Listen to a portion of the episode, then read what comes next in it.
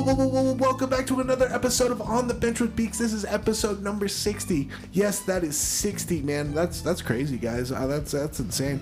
Um, I I am your host, Cody Beekman, and with me as always is Ross Stantinoble Moormeyer. What's up? And I got no lice, Bryce McMillan. Hey, what's up? Hello. Let's hope you got no lice. And, Yeah, we're good. and then we've got Daniel, not so greedy beady. What's up, everybody? Good to be back. And today we've got an incredible ep- episode. We've got the founder of Nostalgia Ice of Film Beauty.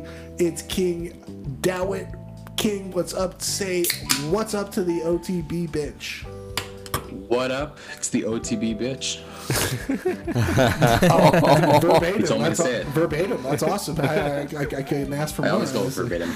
Yeah, there you go. Literally. Well, uh, King, we- we've got an incredible episode coming up here, man. We're going to talk about all the awesome things that you're doing on YouTube right now with your with nostalgice.com and nostalgice YouTube. Going back and looking at all these incredible uh, uh, historical uh, kinds of looks at the at the NHL and hockey and all, all the stuff you're uh, you're going to be looking at doing in film and everything like that. But before we do that, of course, it's Hockey Day in history. So King, kick us off with a beautiful hockey day in history. Well, uh, I'm just trying to think of the one I, that I chose. Um, today's the day, I think in 96, that the Avalanche beat the Wings in the 96 uh, playoffs, which was awesome, which ended the Wings season, and which meant that we went to the finals. I mean, he, well, I mean, when you're talking to Avs fans, of course, it's going to be huge when anytime a Red, uh, Red Wings team loses, especially in the playoffs. but I mean, you, you're talking about these '96 just uh, like hardened battles, just bloody, bloody times on the ice between those two. Um, uh, before before we move on, uh, can you like as an Avs fan? Um, what uh, what would you say about that '96 season? I think yeah, it was probably maybe one of your favorite moments, or maybe uh, you know something uh, really interesting that you really loved about that. I mean, other than you know uh, Patrick Roy kicking Mike Vernon's ass. The one that's awesome. Uh, I wasn't around yet when that series happened. Uh, I'm I'm 23, going on 24, so Oh, so you were just a gleam in your daddy's eye. A little gleam, Just All right, so little gleam. so when you look But back, from watching watching cold clips, yeah. yeah, what, what would what would you say be your uh, top top number one moment back back in those days? I'd say just those playoff battles, just watching like those old, like, cause it wasn't the Wings were obviously at the top, but just they're facing so many great teams. And like I was watching, uh, I actually was watching uh, Milan Hejduk when he was on uh, with you guys, and how he was saying that it wasn't always just the Wings. You had like Dallas Stars, the St. Louis Blues. There were like some like that was like the era of like really great goalies and defensemen, you know, dead puck era. So you were going up. Well, I mean, not you. Avalanche were going up against like Chris Pronger and like Derian Hatcher, Ed Belfour, Joe Nieuwendyk. I mean, Joe like, Nieuwendyk. Chris Chelios, and Nabokov. all of Yeah. I just uh, yeah, so many so many incredible teams that the, the you know the Avs have played in the in the past, and they've always been such an entertaining games. I love it. Yeah, absolutely. Uh, uh, great great look back there, King. Uh, I'm gonna let uh, Daniel Beatty get a little greedy Yeah.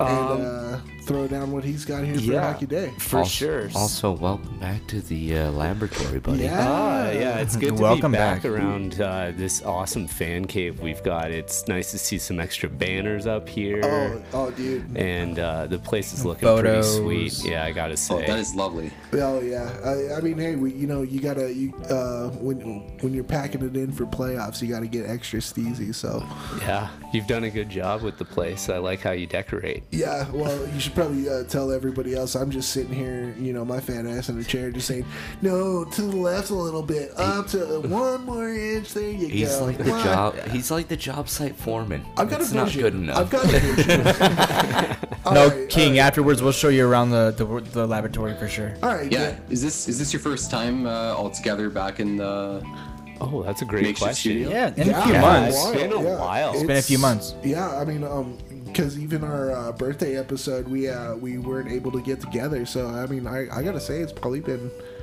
a good three or four months since we've all been back together. Decent amount of time. Yeah. Yeah, and um, so I've got a hockey day in history. It's pretty important to the NHL, I would say. We're going all the way back to 1949. Oh boy. This is why I This love is Dan. June 1st, 1949, and this is the era where we're starting to see some NHL expansion. And we're also seeing the league reap a little bit of benefit of their success because this is when the schedule of NHL games goes from 60 in a season to 70 in a season. Oh, okay. So we're not quite up to 82, Well, we're- but we're getting there oh yeah. And it's a step in the right direction. So you start seeing some, like, um, this is when you start seeing the 50 goals and 50 games kind of stuff, like creeping in and things like that. Oh, so yeah.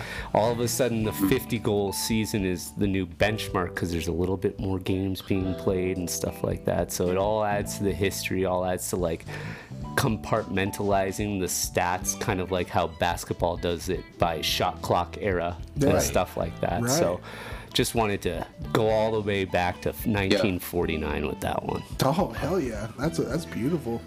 That's why we're wearing all these fucking beautiful jerseys because it expanded. It's amazing, right? Yeah.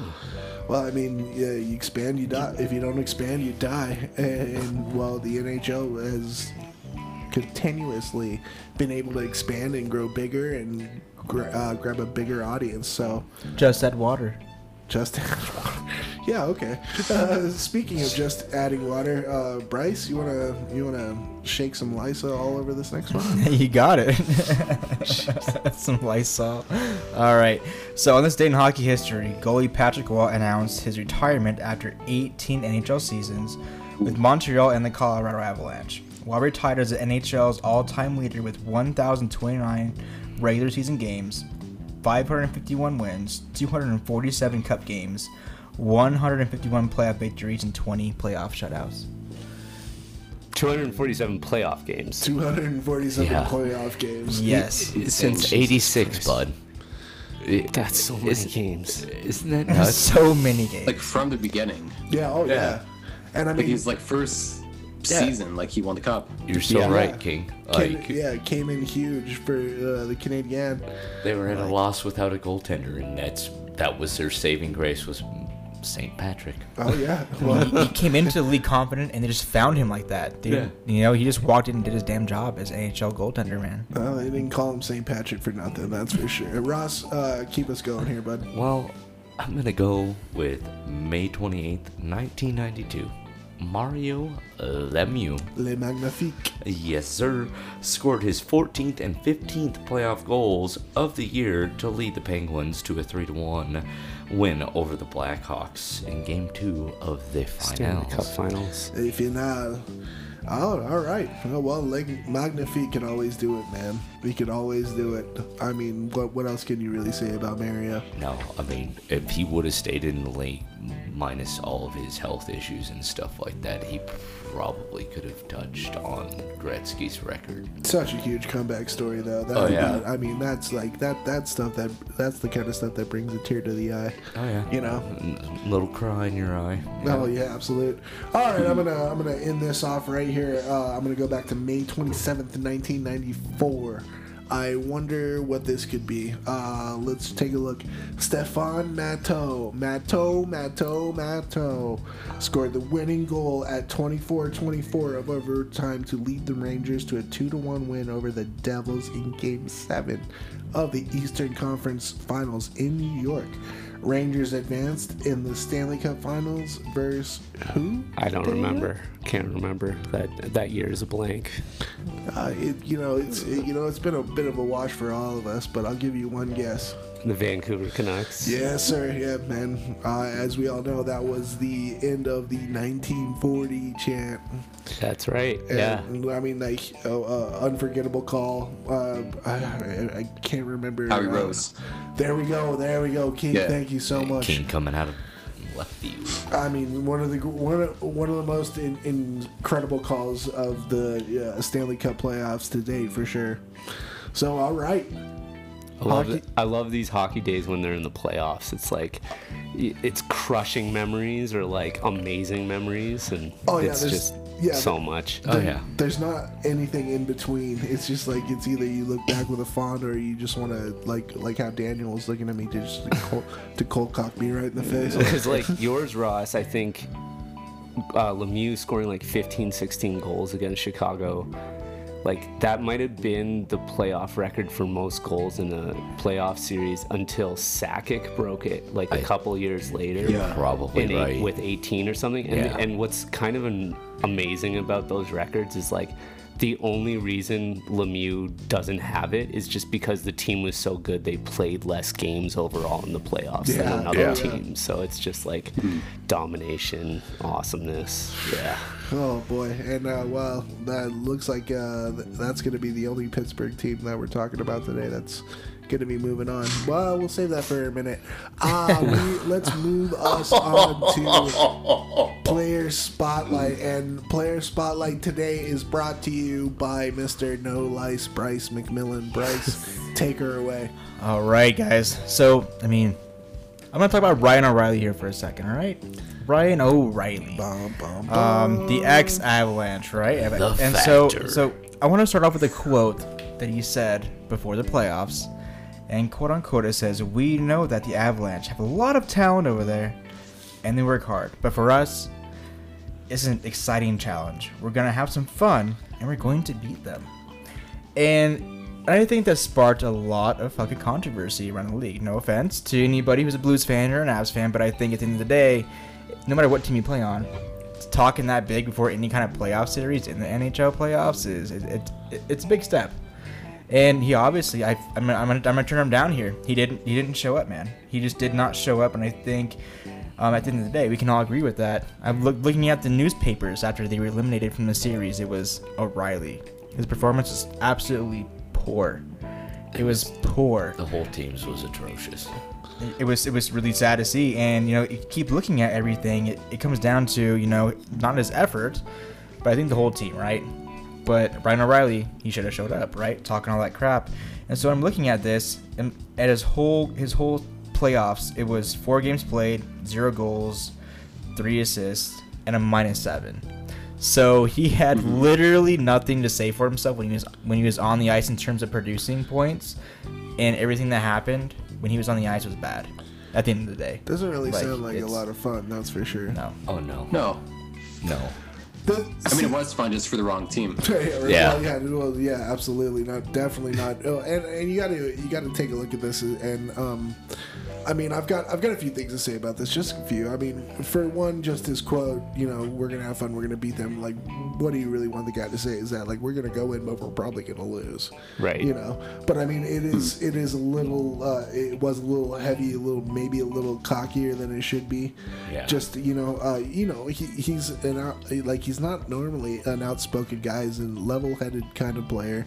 I mean, he's the captain for the Blues for a reason, and I mean, obviously, yeah, giving your guys some lift. But I mean, when you're when you're talking to the media, and they did a lot, like the Blues did a lot of talking in the media throughout this series. I mean, Oh, yeah. Berube Yep. uh, complaining about. Uh, He does that though. Oh yeah, Berube. Yeah, Berube's got a big mouth in it. I mean, Oh jeez. Complaining about the refs is his mo. Oh yeah, then Oh, you, yeah. then you got Brayden Schenn. You know, I mean, obviously after the Kadri hit, uh, no, neither here nor there. You can say what you want. But want it's super about it. hypocritical in Brewery's Park because his guys are being as dirty as ours were. They were they were running to people like the whole Even entire. worse, they, they, first- were, they were going at, at Joe Makar, uh, Burakovsky. It was crazy. Oh, yeah, yeah. running- like running legs too. Like not not. Yeah. Yeah. I mean, yeah, Kadri's hit was to the head. But yeah, we we all realized that. But I mean, Yep. the Oh. stuff the, the stuff that wasn't called the that was missed. It was definitely. I mean, you've got Br- Brayden Schenn running out there like a madman, just like uh, aiming for aiming for knees, heads, basically basically whatever he wants, and then he goes into the media. Krug. Torey Krug, yeah, Torey Krug is a huge one as well. I mean, it goes down the list really, and so I mean, uh, when you're out there, like, yeah, I mean, yeah, and, and still a, a good physical game, but you know, when you're out there uh, running guys just as bad as what Kadri did, and just not getting called for it, and then you go into the uh, go into the media and complain about Kadri's hit and saying, oh, he's uns- uh, uh, he's insatiable, he just can't help himself. It's just, you know. At some point, you guys gotta stop talking and play hockey. Right. That's almost like a double-edged sword. Is kind of what you're explaining. It's Yeah. like eh, you do one, but you're also yeah. Well, yeah, yeah, and that's what it is. It's just like you know, you're going out there and you're playing, you, you you're really headhunting basically.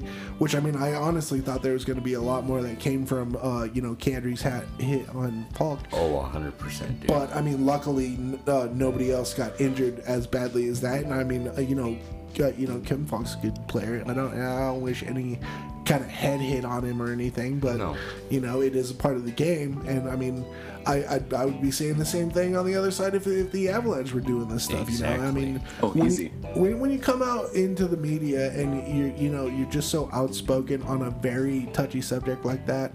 And you- you're basically turning around doing another, uh, like a completely different thing. It's just, I don't know. I don't have a lot of respect for it. No, and I, yeah, I can 100% like not even that. I'll just go beyond that. I can 200% agree with you because it's just ridiculous how Parros and all those guys up in the player safety cannot call something else or they see something else blatant that the other team's doing, but one thing happens, then the whole focus is around that Yeah. and it's kind of been hit and miss this whole playoffs. I'm not just talking about that whole entire like game or games. I mean, it's but it's just been completely hit and miss throughout the whole, Whole entire season, playoffs. Yeah. Oh yeah, and the whole season. We, It's- we won't even touch on that, King. But it's a bad precedent when you know it's going to be an inconsistent disciplinary person because then you see those players that are already a little loose and maybe they're taking a bigger risk now because maybe they'll just by sheer luck not get suspended when they should have Right. and it'll Exactly. affect how they play Yeah. and it's just wrong. Like we we know the knock-on effect of not having like consistent disciplinary action. Um, so I think Parros needs to get the fuck out of there. oh yeah, well I mean as we talked Yeah. about, dude, uh, I wish we could have Shanahan back, and same with you, Cody. I- we yeah, don't I like the say, guy, Brendan was doing a way better job than Parros. at least he was showing videos on why the Yeah, dude yeah, the messed up, explanations the and stuff. explanation what like what led them to call Right. that specific call to And I- where Parros is like basically a phantom in the shadows and just calling shots like a god like It's weird. a mob boss in a sense you get what I'm saying Yeah, and we've seen cases like this. I mean, Raffi Torres for one. Yeah, I remember that one. You know, uh, Raffi Mm-hmm. Torres a repeat offender almost every single year. You know, you're always like, uh, uh, you know, Raffi Torres was the Tom Wilson before Tom Wilson. You know, you've always like uh, it seems every year you got the Tom Wilson uh, conversation, but back then it was Raffi Torres. yeah. oh yeah a You know, and, percent and when you don't set a, Yeah. a like oh, and we've we, we've talked about this in past episodes Yeah. about the inconsistencies of the Dep- uh, Department of Player Safety. oh yeah We especially more nowadays this, oh yeah And so, I mean, to to go out there and give Kadri eight games, whether he deserves it or not, I mean, I mean, I, I would have probably at least gone five games just because he did Yes. really put Faulk in a terrible position. And I mean, uh, like a few of us were at that game, and you, you know, Faulk didn't move on the ice for a while. So no I mean, I literally thought he was dead I was at the game and it was just like oh my god Yeah, but uh, but I mean, and then you've got you know you've got uh you know uh, a bunch uh, a suspension in the Ed- Edmonton Winnipeg series for clipping. One game. Yeah, one game, but uh, there was plenty of clipping. Uh, there's been plenty of like chances and, and uh, other uh, examples of clipping within these uh, playoffs already that you could easily have gone for just as long, or you know even a penalty. Yep. oh you yeah know. but, But- nothing And then uh, my other point, uh, uh, na- but I dig- now I digress. Uh, so like Ryan O'Reilly, you know, y- you're you're the captain guy. You, you're coming out here, you know, you're pulling Mark Messier That's type like thinking. call outs. Yeah. And then you come in and where are you at, man? Right. Where are you at? Like when, Yeah. you, when, you, when you're saying stuff like, "Yeah, we're gonna beat him," well, you need to show up as well. I mean, given. Go ahead. No, I was gonna say, and you're minus nine. You're saying this, and you come out swinging, and Minus seven. Oh well, Yeah. Still, well, I'm calling it Splitting nine. hairs. More splitting hairs, but no, he's Yeah. on the top side of that, almost ten. Yeah, I mean, there's. That's ridiculous. It's. uh, nut up or shut up, basically. yeah, in that and situation. I mean, I don't think there's Yeah. anyone on um, St. Louis that, other than O'Reilly that could say those kinds of things and make those predictions because, like, you know, that guy's got some cred. He isn't Oh, Art yeah. Ross, or not, sorry, uh, Conn Smythe Conn winning.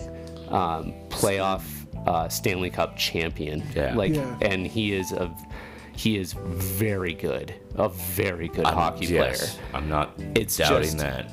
We also know from reading articles, I think it was Landeskog when asked, um, did O'Reilly's comments add to the motivation for you guys? And he was like, oh, yeah, absolutely. Oh, yeah. And I'm sorry, do not poke that Yeti bear that's in Colorado Avalanche territory. You will see the monster. And like, they showed up and just ran it. Four games. You didn't even win a game. Yeah. Like, Yeah. I'm sorry. Like, that was, uh, you look so much more stupid when you can't even take a game against the Avs, but ahead of time you're saying, like, yeah, we're going to beat these guys. what, what were you gonna say, King? Oh no, I was gonna say like yeah, if you're gonna say something like that, like Messi did his before what was it? Game was it game seven. six? Yeah, Game seven, yeah. yeah. Don't say it unless you're very, very sure you have a shot. Like, because especially the first round, so many things can happen. It just is a double-edged sword where if you say that and then you come out and you play like garbage, it's gonna haunt you.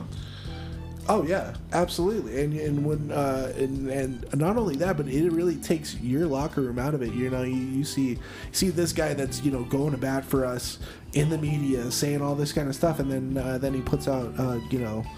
Uh, very lackluster. You know that's that's gonna take down uh, morale in the locker room, out of 100. Oh, percent yeah. And I mean, when you're captain, like, all right, just take a look at, take uh, just do a little comparison between the two captains in this series, Gabe Oh, yeah. Landeskog and Ryan, Ryan O'Reilly. Gabe Landeskog, first game goes out there, takes out uh, uh, Brayden Schenn. Schenn, Gordie Howe hat trick, Yeah. baby. Gordie Howe hat trick. I mean, uh, all over the ice, uh, physical, headstrong, heady game, and that continues every single game. Game two, he goes out and he take and, and he knocks Ryan O'Reilly on his ass. Game three, same kind of stuff. He's he's mucking it up in front of the net, getting in beautiful tips on goal. Oh, God, scoring, yeah. scoring gigantic goals. And where is Ryan O'Reilly? He's in this. He's in the penalty box for a lot of this. That's how you play as a captain, like Gabe. Yeah. You don't talk, you do. Yeah. And he did everything. Exactly. And the reason he fought Schenn was because he went after, I forget what player earlier in that Oh, game. Yeah, yeah, uh, uh, Schenn uh, tried to clip uh, Mikko Yeah. knee to knee. And No the call. captain goes right up and takes care of business. Yep. And like lets his fists do the talking, followed by his wrists. It's Yeah. awesome. Yeah, and that, and that's the thing too. Like you know, these guys aren't stupid. They hear what's uh, hear what's going on in the media when other people are talking about them. The big one of the biggest questions, other than Grubauer, for the Avalanche was uh, can the can the Avalanche play a physical game? And and just going out there right there in the first period and, and you know uh, going fisticuffs with uh, Brayden Schenn, that just shows we are not going to be bullied. oh no. You know, we, we can we can get dirty if we want. You know, so all that rigmarole about how we can't play a physical game, he didn't say anything about it in the media. He didn't say that. Oh yeah, we're gonna put, we're gonna play hard, or we're gonna we're gonna go out there and beat their asses.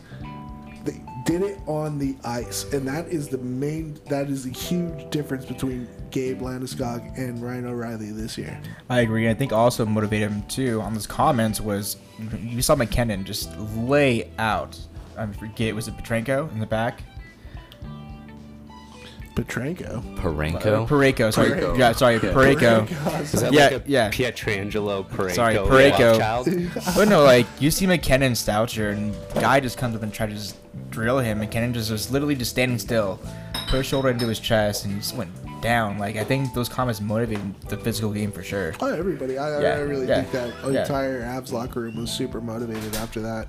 And so, yeah, I mean, player spotlight is a little damning, but I mean, Hey, he deserves all that heat. yeah, I mean, just like we said, you know, you gotta, you, you gotta talk the talk, you're gonna walk the walk, and if you can't walk the walk, go suck a cock. uh, sorry. that- all right, so let's move on. Uh, seeing as how we're already talking about a little bit of playoff hockey, let's talk about the other, you know, other divisions. I mean, obviously, first, uh, like Boston and Washington go in Game Five. Boston winning it in Washington in, in overtime. Uh, King, what do you think, man? Did you catch a lot of any of that series, or what? What? Where? Where are your eyes at on that one? I was about half half in terms of the series. I did not catch any of the games in that series. I basically just saw the final scores. But man, Washington. It's uh, you, uh, you know, Yeah. it, it was really uh, like it was really uh, underwhelming, I should say. I mean, when you uh, like obviously Boston was coming on really strong after the, after the trade acquisitions, and you know uh, everybody stepped up. I mean, Curtis Lazar had a goal, Nick Ritchie had a goal, Craig Smith Yeah. was scoring. I mean, and Taylor Hall, and not to mention the uh, af- the perfection line, if you want to call them that. I mean, everybody was added added to the uh, added to the equation. So in in long term, Yeah. it was it. I mean, it was a huge out, outing by Boston, and I know uh, Daniel's just like staring straight ahead. But I mean, uh, so needless to say, we've got Pittsburgh and uh, New York Islanders right now battling, and it is not looking good for Pittsburgh right now. So, wh- what's uh, what's the scouting report on New York Islanders versus Boston uh, Bruins playoff round two? Yeah, well, I Well, I want was to saying. Oh, go ahead. Oh, me? go for it, King. I was saying, yeah, I was saying when the Islanders and Penguins got matched up, I was saying like I, I think the Islanders have this. They have the offense, they have the goaltending, and people were like, oh no, Pittsburgh has a chance, and I'm just, I think the Islanders can go very far. And I mean, like I know the Bruins, like I I know the Bruins, they have like you know they have Hall, now they have uh, all that offense, but I think the Islanders can go far. You know, I, I honestly got to agree with you. I mean, um, one of my biggest uh, one of my biggest gripes about the New York Islanders was uh, their potential to score more than three goals in a game, and I think we've seen that in this first round. I mean, taking uh, taking the uh, taking Pittsburgh four to one in what game game four was it, and then uh, Yeah. I mean, game six right now five to three. It's huge. So I mean, when you add that uh, stout defense with like goal scoring, it's it's going to be huge. So moving on to let's go let's go to the North Division then. Yeah.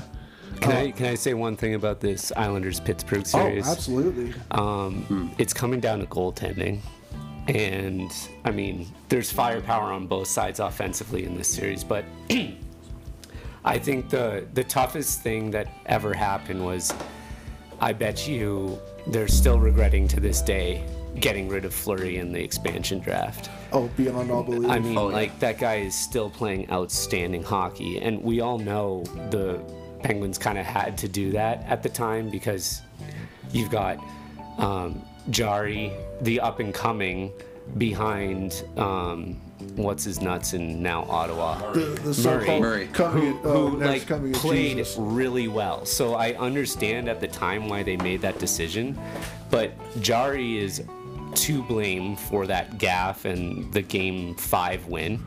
And also, I think the the going back to X factor being goaltending, I think one of the most unheralded uh, people in hockey right now is the goal goaltending coach for the Islanders, Mitch Korn. This guy has who has he been dealing with? Uh, Varlamov, who turned his career around. Oh, absolutely. Robin Lehner, who turned his career around. Yep.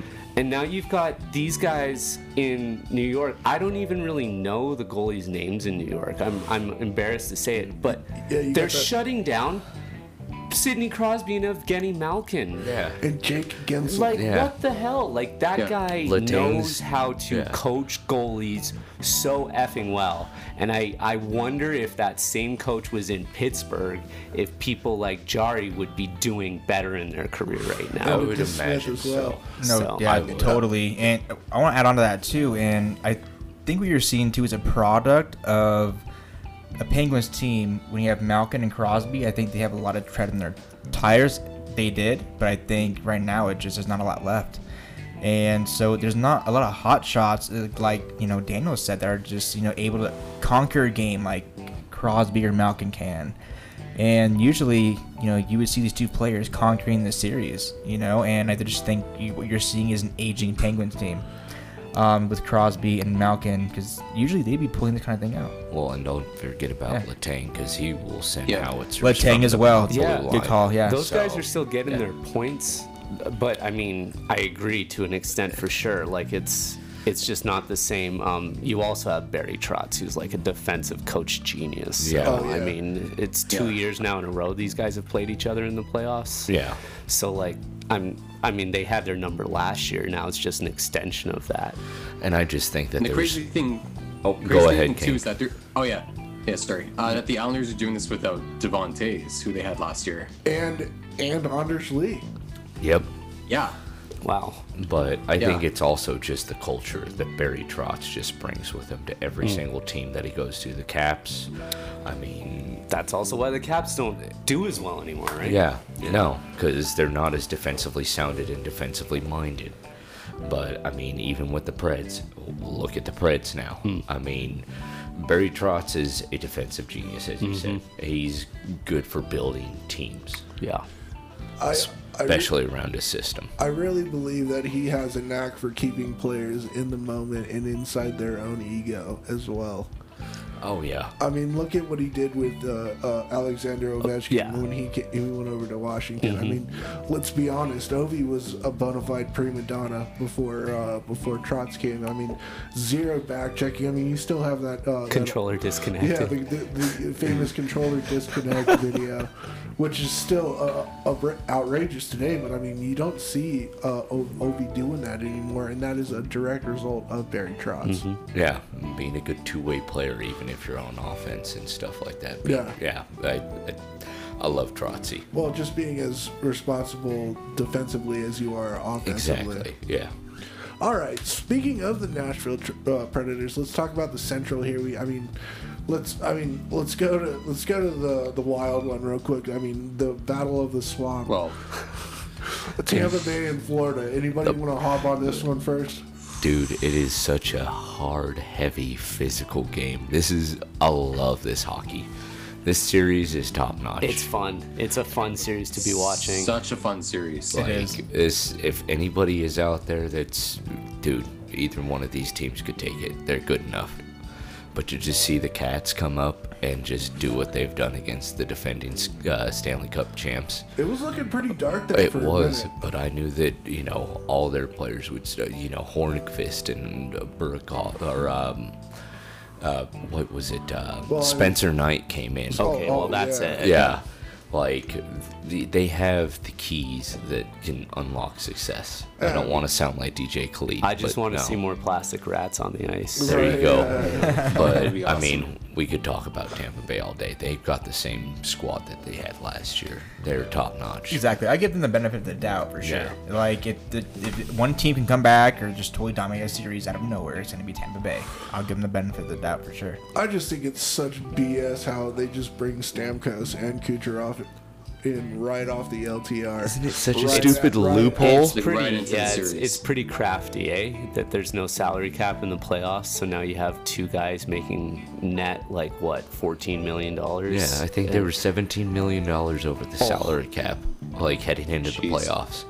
I mean, it's it's pretty dope that they could pull Yeah, that Bringing off. ringers. For sure, yeah, just bringing the ringers. I mean, it's like Stamkos seems to be injured like all the time, and so it's nothing that new. But it's it, No. it was pretty dope to see Kucherov come back from his hip injury and be productive like right away, Oh, yeah. like he was scoring at will oh, all over again. No, it just took him a minute to get the rust out of his gears, and he was a scoring machine because he did it the next game too.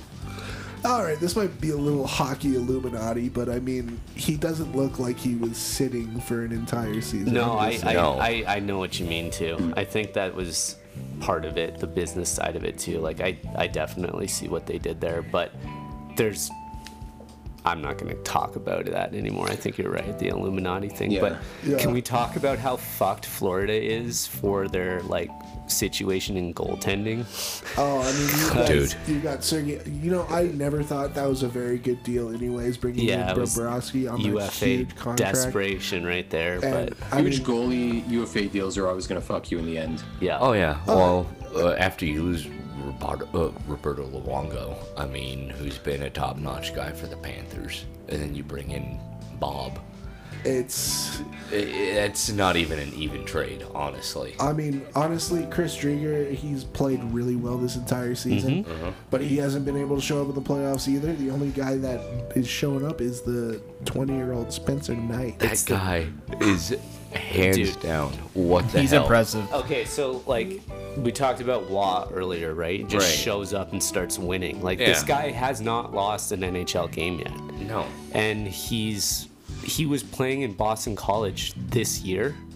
So he just finished the regular season 4 and 0 and let in a goal in the first minute of his, of his playoff debut and I'm like uh-oh, I guess that goaltending situation didn't really work for you, did it, Coach Q? And then, like, he just shut them down for the whole rest of the game. Oh, yeah, it was good night. And I was just like, oh my god, this guy. And and they're saying just around the league, he's um, the best goalie prospect in the NHL right now. I mean, he's playing like it for damn oh sure. yeah, he's he's earning his keep, no pun intended. Yeah. But the other thing that's like, it's just an awkward situation now. You have.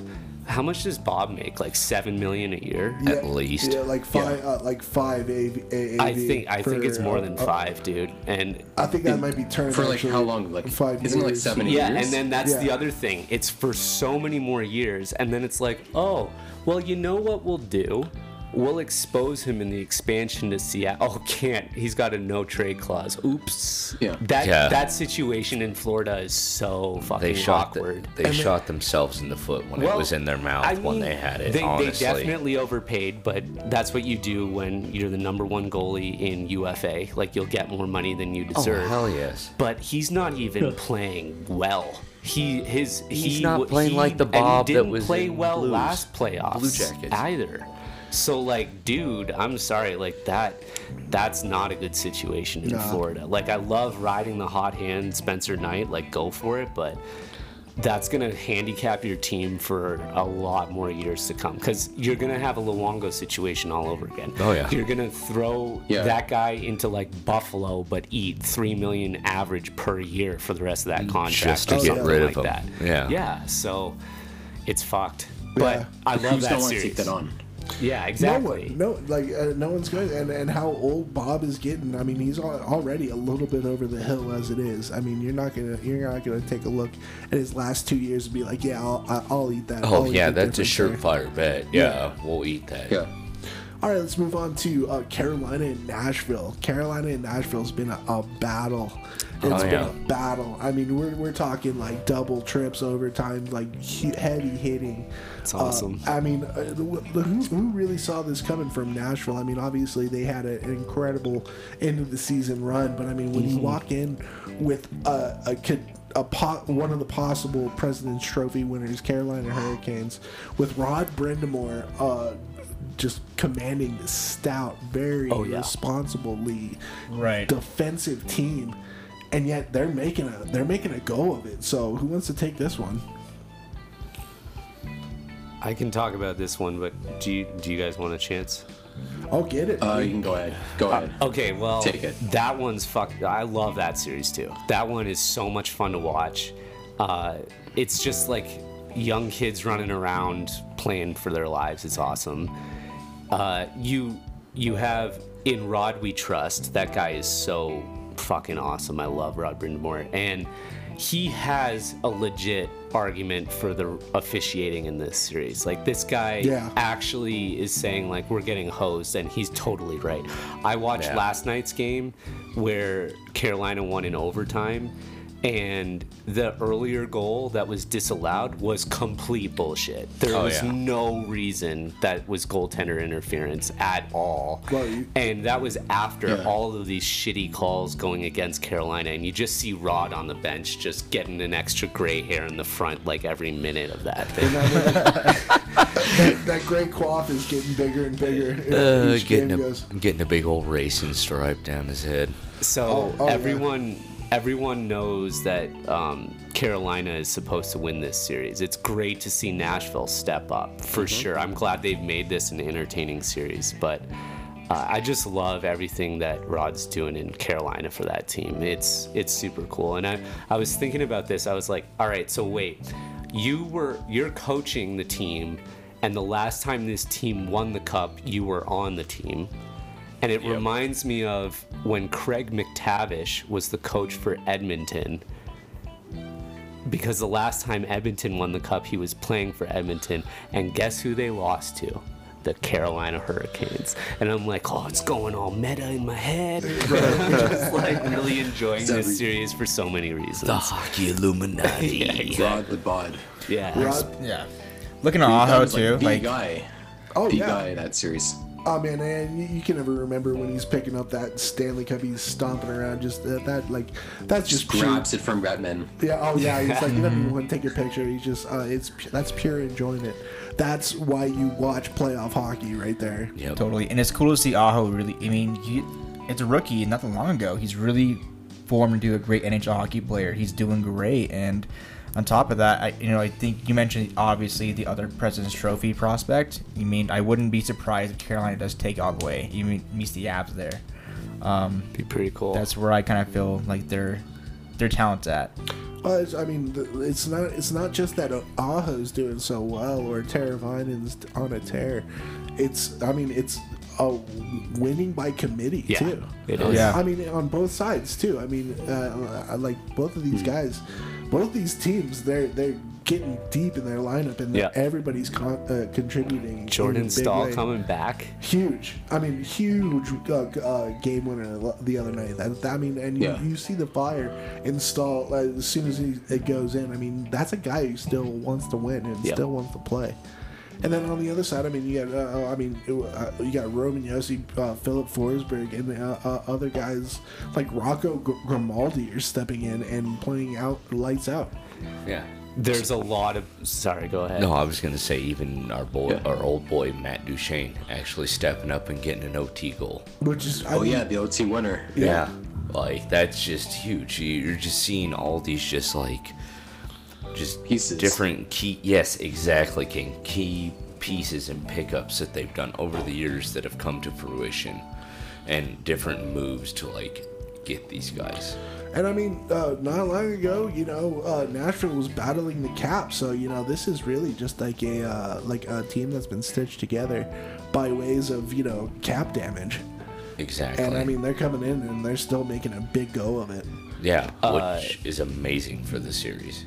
The the other smart thing that like sometimes it's the things your team doesn't do that's really good not signing jeff skinner was such a good move by carolina oh. Agreed. Yeah. Agreed. oh my god can But you especially how much Buffalo gave oh, him. oh well yeah buffalo fucking idiots Well, they gave Taylor Hall a million dollars. told him to get lost. Yeah, Ray. He's like, no, we're not signing you again. You can just uh, you kick rocks, bud. Uh, I mean, two goals, three assists this year for Jeff Skinner. Give me a break. I mean, they did Buffalo. sign Taylor Hall, so Uh, which well, also who got two goals and five assists or Yeah. something like that exactly. In, in, in this, yeah, in this last, in this last. Uh, uh, what did they playoff sign him for? eight million Yeah. Luckily, luckily, that's a one-year deal. So, all right, let's uh, let's take let's take a look at the North Division. And I, am I'm kind of laughing, uh, and maybe I shouldn't be because you know I don't know how many Canadians are actually listening to this, and I'm pretty sure after I say this, I there will be you know a call for my head. But um, Extra salty. Edmonton and Winnipeg, uh, good lord, can Oh wow. can I Where do mean, you start? uh, I mean, a you know, um, Grubauer had more points than uh, Connor Oh, McDavid in, in two games, so Oh, you got jeez. that. Uh, and I All mean, of us combined had more points than Oh, McDavid. yeah, for real. And I mean, and then you got Draisaitl, who you know he started opening up in like you know the second, third, fourth game. But I mean, you know, I, I the the very thing that I look at with this with this series is Game Three.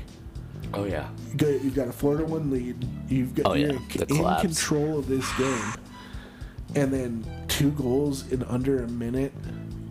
yeah As Todd Sawatsky said, Bear figured out what playoff hockey was about. You're they're hurting huge because Klefbom's out. I mean, it's not even just Klefbom. I mean, uh, Tyson Barrie didn't Oh, show that's up right. at all. Yep. I mean, Darnell Nurse, you know, he was playing hard, but you know, nothing really came, uh, like came to fruition. I mean, I That mean, guy was playing like a lot of minutes every game, though. That guy, really, absolutely. that guy had a good playoff series, in my opinion. Forty-three, at least forty-three minutes in Yeah, that uh, in that game four. That's Yeah, heavy. he he uh, broke the record for most minutes by a player in a playoff game by in Edmonton, and it only took like five minutes into the first overtime to do so. Like the guy was eating up hot. minutes on the blue line. And I Like, mean, you know, you, you gotta feel for a guy like Mike Smith. He's already getting Yeah. just a bunch of crap as soon as you know Edmonton signed him at the beginning of the year. Well, I mean, hell, Calgary chased him out. Uh, well, you, yeah, and, that, and that's the same thing is that he was chased out of Edmonton to Calgary. Now he's getting chased out of Calgary to Edmonton, and now I guarantee you, Mike Smith isn't going to be back next year. I mean, he's the only reason why they stuck in that series uh for, huh. for He as long as played they could. very admirably. Yeah, I I, will give him that. I mean, first two games, you know, he only lets in two goals, two, three goals. Yeah, no, he he played all right. I think Edmonton needs to learn how to win a face-off. That would help. That would be Did you see how many chances they were getting off a face-off? Massive Jaws? Holy understatement. shit! That would help. How do yeah. you do that? I, Like, it's how, like, how do you ridiculous. They- go like that? I know, and and it happened like three times a game, and you see Smith just like throwing the blocker out, like Oh, it's yeah. in pure desperation. Yeah. You know? and, uh, and What else can he do though? for real, It's like, yeah. sorry, go ahead. I mean, no, for real, King, because, yeah, uh, if you're getting shelled like that, that's all it's going to be is desperation saves, basically. a yeah. I mean, Because, I mean, what else can you do? The puck movement side to side. He Yeah. just it's kind of stuck there. He's not gonna do much. and that falls a lot on Ryan Nugent Hopkins and Connor McDavid, the two top line centers. Or, you know, uh, Leon Draisaitl when he's not playing wing for McDavid. Yep. You know? And, you know, I'll tell you what, you're not the greatest hockey player in the world if you can't win a game in the playoffs. yeah, I love how since the playoffs started, the Canucks won two games and Edmonton won zero. Yeah, exactly. That is true. That is true. I mean, it's just like, like, and it's almost like, a, like it's almost surreal that it actually happened because I mean, obviously Edmonton is a huge favorite coming into this. I mean, with a you know with a Winnipeg, Win, Winnipeg, Winnipeg team that's kind of that's been in disarray for these last couple of years. I mean, especially it all started when Byfuglien left unceremoniously, and then it's just kind of gotten like a little bit worse, a little bit worse along the lines.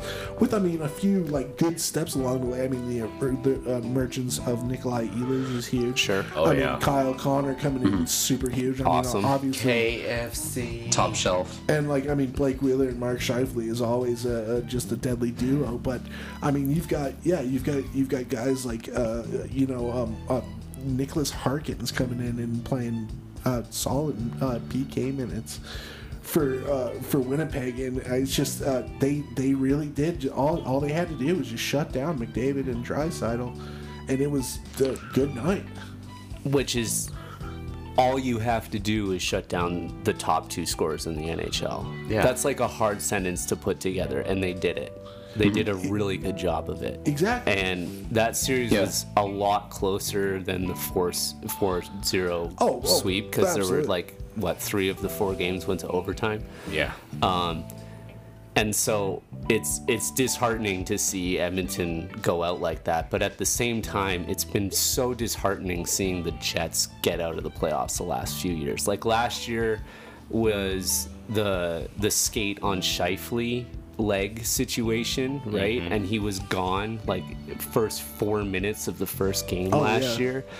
And the year before that, I feel like um, Winnipeg was in the exact same series as they were against Edmonton, but were on the losing end of it. They were in like a five game series, I want to say, and three of the games went to overtime. And Winnipeg deserves some playoff success after the hardship they've been through the last few years. yeah. So Well- I see like a lot of redemption out of this, and I'm super happy for Winnipeg. I think Winnipeg's the best chance for Canada to win a Stanley Cup. I think they're better Agreed. than Toronto for for mm-hmm. Stanley Cup Oh, dude. stuff And right as- now. Easy.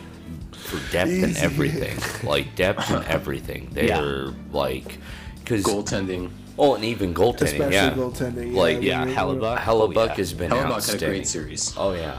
Oh. But if you're getting scoring I mean, well, out of every single Yeah. line and every single person throughout your whole series and your whole team, you, you can be unstoppable. Like, Agreed. Even when you see Matthews doing what he's doing this year, a great, great fucking year. But even if they were to even go forward, I don't think Toronto even has a great, you know, playoff team at all. So I see definitely, you know, I think the Jets would be the best, you know, option for Canada to win a cup for sure. Well, speaking of Toronto and Montreal, uh, King, we're gonna give you this because you are the Ontar- uh, Ontario native here. Uh, what what are you looking? Uh, Yeah. what, what are you looking at in that series? Uh, you want to break that one down real quick? honestly, just watching Price and Montreal keep his team the game. Yeah. Like it's pretty much it's pretty much been like Price versus the Leafs. Yeah. Because it's crazy. But one thing I'll say about the Leafs, uh, go on.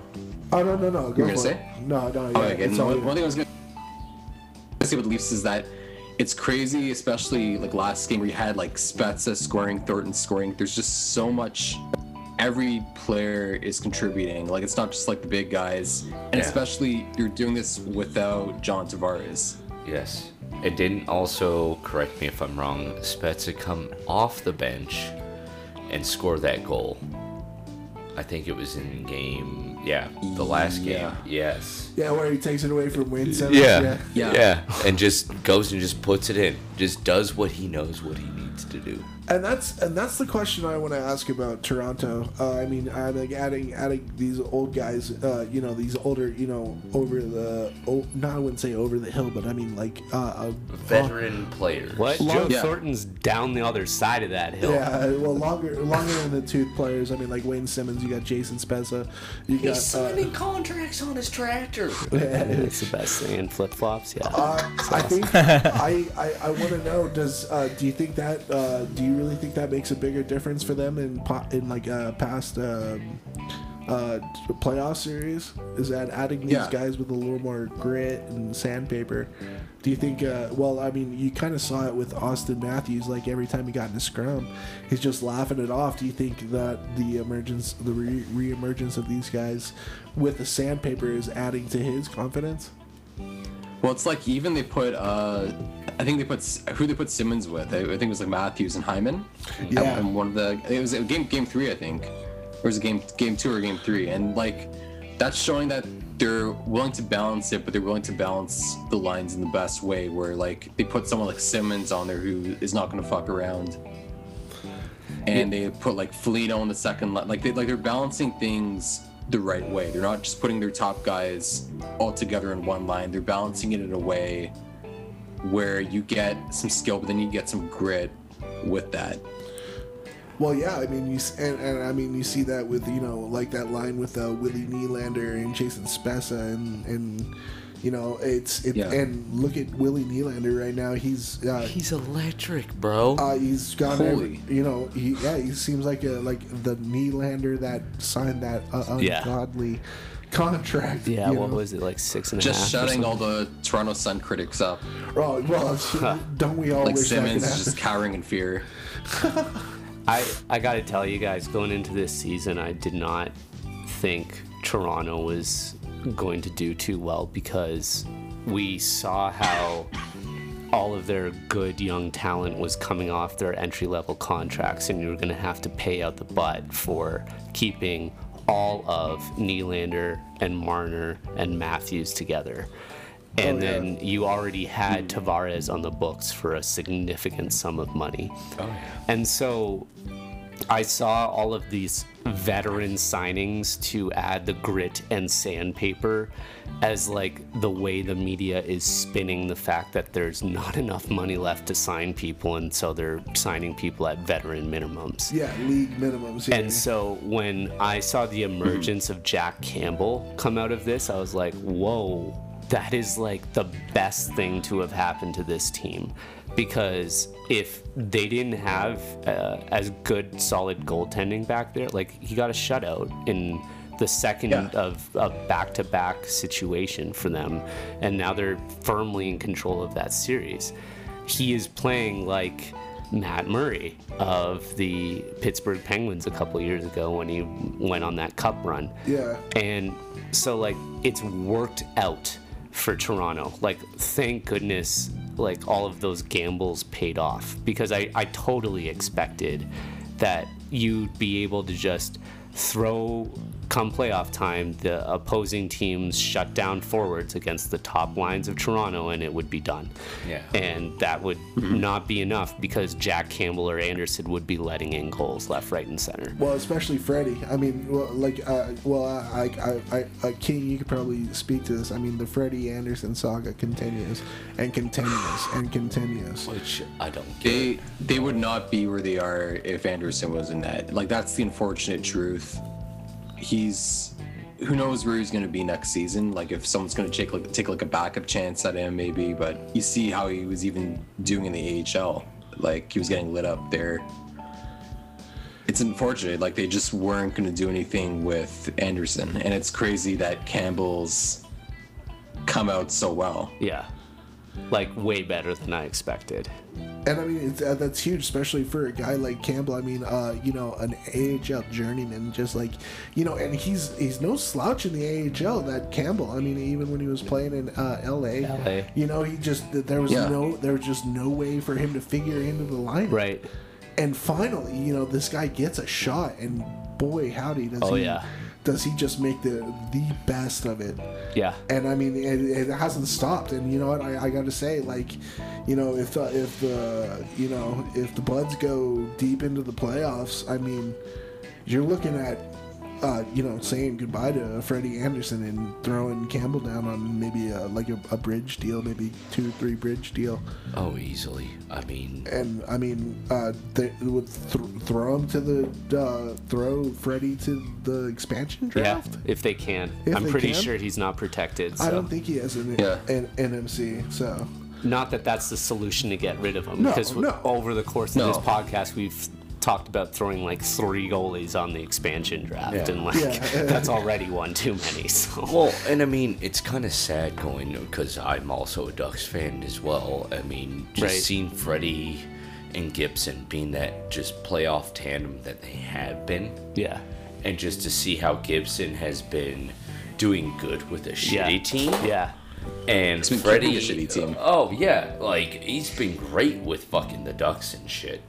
But I mean, it's with Freddie going to a decent team, and then it's built around that, like to be better, and then him to just fall by the wayside like that. It just um, it just boggles my mind. it's unfortunate too because I mean, Freddie Andersen was like he was top notch. goal, goalie in the league like two years in a row. I think he had, if not the most, very close to the most starts. Oh yeah. uh, and he was like keeping Toronto like legit in contention until Boston came calling. But um, it's it's like one of those unfortunate circumstances because you assumed like if you told someone Toronto was on their way to the second round right now.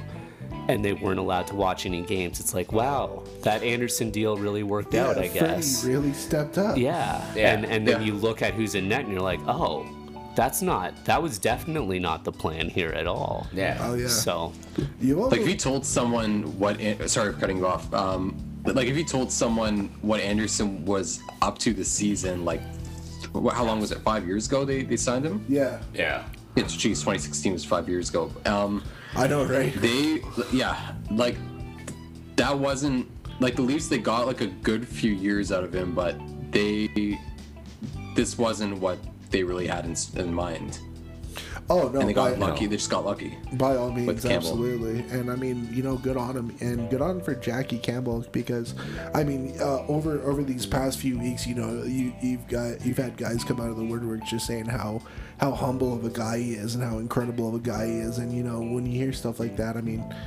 You, you love you love hearing that and, you, and when especially when you look at how long he's you know gra- grounded out in the AHL and you know never you know that never give up attitude and I think you can really see that in his play now is that a lot of that really taught him how to stay in games and to play real well Oh yeah. So I gotta say, good for Jackie Campbell. So um, Yeah. I uh, so we got one more series to talk about before we uh, before we uh, get on the Kings' amazing work. Uh, we're talking Minnesota and Vegas. Nice. I, I, I just gotta say right now, I'm, gonna- I'm just gonna I'm gonna crack I'm gonna crack an egg, uh, if you will. Crack it. Did not see this series even going five games. Really? Did not see this series going five games For who though? for It's Vegas. like, what do you mean? Like, it, it- you thought Vegas would take care of business in four? Yeah. So I thought Vegas was going to come in here and run show, and then someone told me like Minnesota totally had their number during the regular yeah. season. Like Oh, I didn't yeah. realize that. Yeah.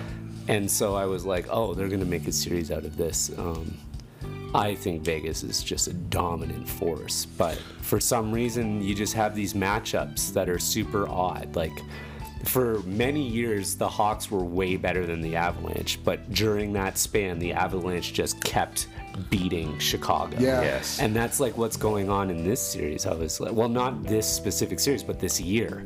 I was like, wow, Vegas is the number two seed, and Minnesota, like, they're not supposed to be here. No. And wow. Yeah, missing the playoffs Yeah. by one regulation. Well, well, the President's uh, Trophy by one regulation win. Wow. Yeah, and but I know I see I see exactly what you mean because yeah, I mean, the only team that played Vegas well, I mean the Avs didn't play him well, um, Blues didn't play him very well. They they got the advantage in both of those uh, uh, regular season. But yeah, I mean Minnesota, you know, it took they took took it to Vegas the entire. I just, I mean, you know, Vegas is a playoff team Yeah. you know and um when you know after especially after game two and three i mean when uh game two minnesota has that three goal lead you know in the first period Yeah. and and it's gone just like that i'm like ah you know what this it's it's not happening but i mean I'll tell you what. Uh, kudos to the Wild for sticking around and even pushing this thing to Game Six right now. Yeah. Yep. No, seriously. I mean, I- I feel comfortable saying if they push this to a game six, it's obviously it's 50 50, but they have the momentum if they win two games in a row. I mean, and that's huge. Uh, they've taken two in the fortress, and I think we all know we've heard stories about how hard it is to play at T-Mobile Arena, and I mean we've seen that several times Yeah. throughout their you know three year um, you know coincidence, and, and it it it looks really, especially in the playoffs, it looks really damn hard to go in there and steal a win. Yeah. But here comes Minnesota, steals the first game, and then steals game uh, game uh, Four. five. Five. Yeah. Yeah, five. Yeah. Because they're good. They're immaculate at home. Minnesota has Their been offense. all Yeah. year. Oh my god. And it just it seems like they kind of turned that on even more so in the playoffs to where they just they let it flow over in more of like the away games in a sense. To where they were kind of hit and miss on the away games Well, and all they- of that. I feel like yeah, they just like uh, empty everything they've got out on home ice, and then Exactly. When, yeah, when they like when they when they stroll somewhere else, they're like, oh, oh, we have to play it. We can play in our own stadium, Right. you know. so I and and the, uh, another thing I'm going to say about the Minnesota Wild, I mean. um You've got that whole Dean Evason, uh, Zach Parise drama you're dealing Right. with right now. Parise goes out and scores a goal in Game Five Right. to ta- to tie it up. All uh, obviously in spite of Dean. I Right. mean, it's it's clear. Like I I mean, uh, last game, how many how many uh, uh, power play minutes did uh, Parise play? None. None. You know, but but then you've got Joel Eriksson Ek stepping up huge Yeah. um, Kirill Kaprizov has finally kind of broken through, but he is Dude. He's made some very rookie mistakes. Oh, sure. That one series. that Fleury punched out of the air should have gone in. Like if Fleury didn't get that lucky, that was a game of inches right there. Yeah. yeah. Oh, I mean uh, that's hockey. Baby. I just I also did not see Cam Talbot playing up to the, The offensive standard, level yeah. that Vegas brings every night. well, yeah. You listen. You listen to any analyst. Are we boring you there, King? I'm just Sorry. kidding. no, I'm just. Uh, I, I like you. You you heard it all season. Like, is Talbot really even the answer to the goaltending woes in Minnesota? And he walks into this series and he's keeping it Yeah. competitive. So, I, Is is Patches back? patch. Uh, uh, no, I don't think so. So that's probably Yeah. a factor here too, because he was their leading goal scorer in the regular season, I believe. yeah. Oh no. Came Yeah. out- Uh, patch, Yeah, he went out in April, right? uh, like uh, the Or last was it, couple, early, was it earlier? it was the last couple games of the season, and you just haven't seen Pacioretty since. I mean, uh, it's got to be a nagging, nagging injury. Yeah. But then you got you know guys like Chandler Stephenson like wa- like setting up in pa- Pacioretty's uh, stead and looking like a Pacioretty esque player. When you see like uh, Chandler Stephenson coming in for basic PK duties, Yeah. and now him and Stone are lighting it up. And I mean, just the fire that Stone's got in his eyes through the out this entire series is that's uh, take notes, Ryan O'Reilly. That is the way a captain plays uh, playoff hockey. That's right. It's a good series. I'm I'm forever hopeful. I'm in Vegas next week, so like I'm kind of thinking like uh, I was devastated. I thought the Vegas had the higher seed, so I thought like games one and two were going to be in Vegas, but I think Right. Games three and four are in Vegas. Yeah. So I'm gonna. I think I'm gonna miss being able to go to that stadium, which is too bad. Oh yeah, I mean, I mean, like I said, like I, I'm not a big fan of the Vegas Golden Knights. Don't ever say I am, or I may fight you.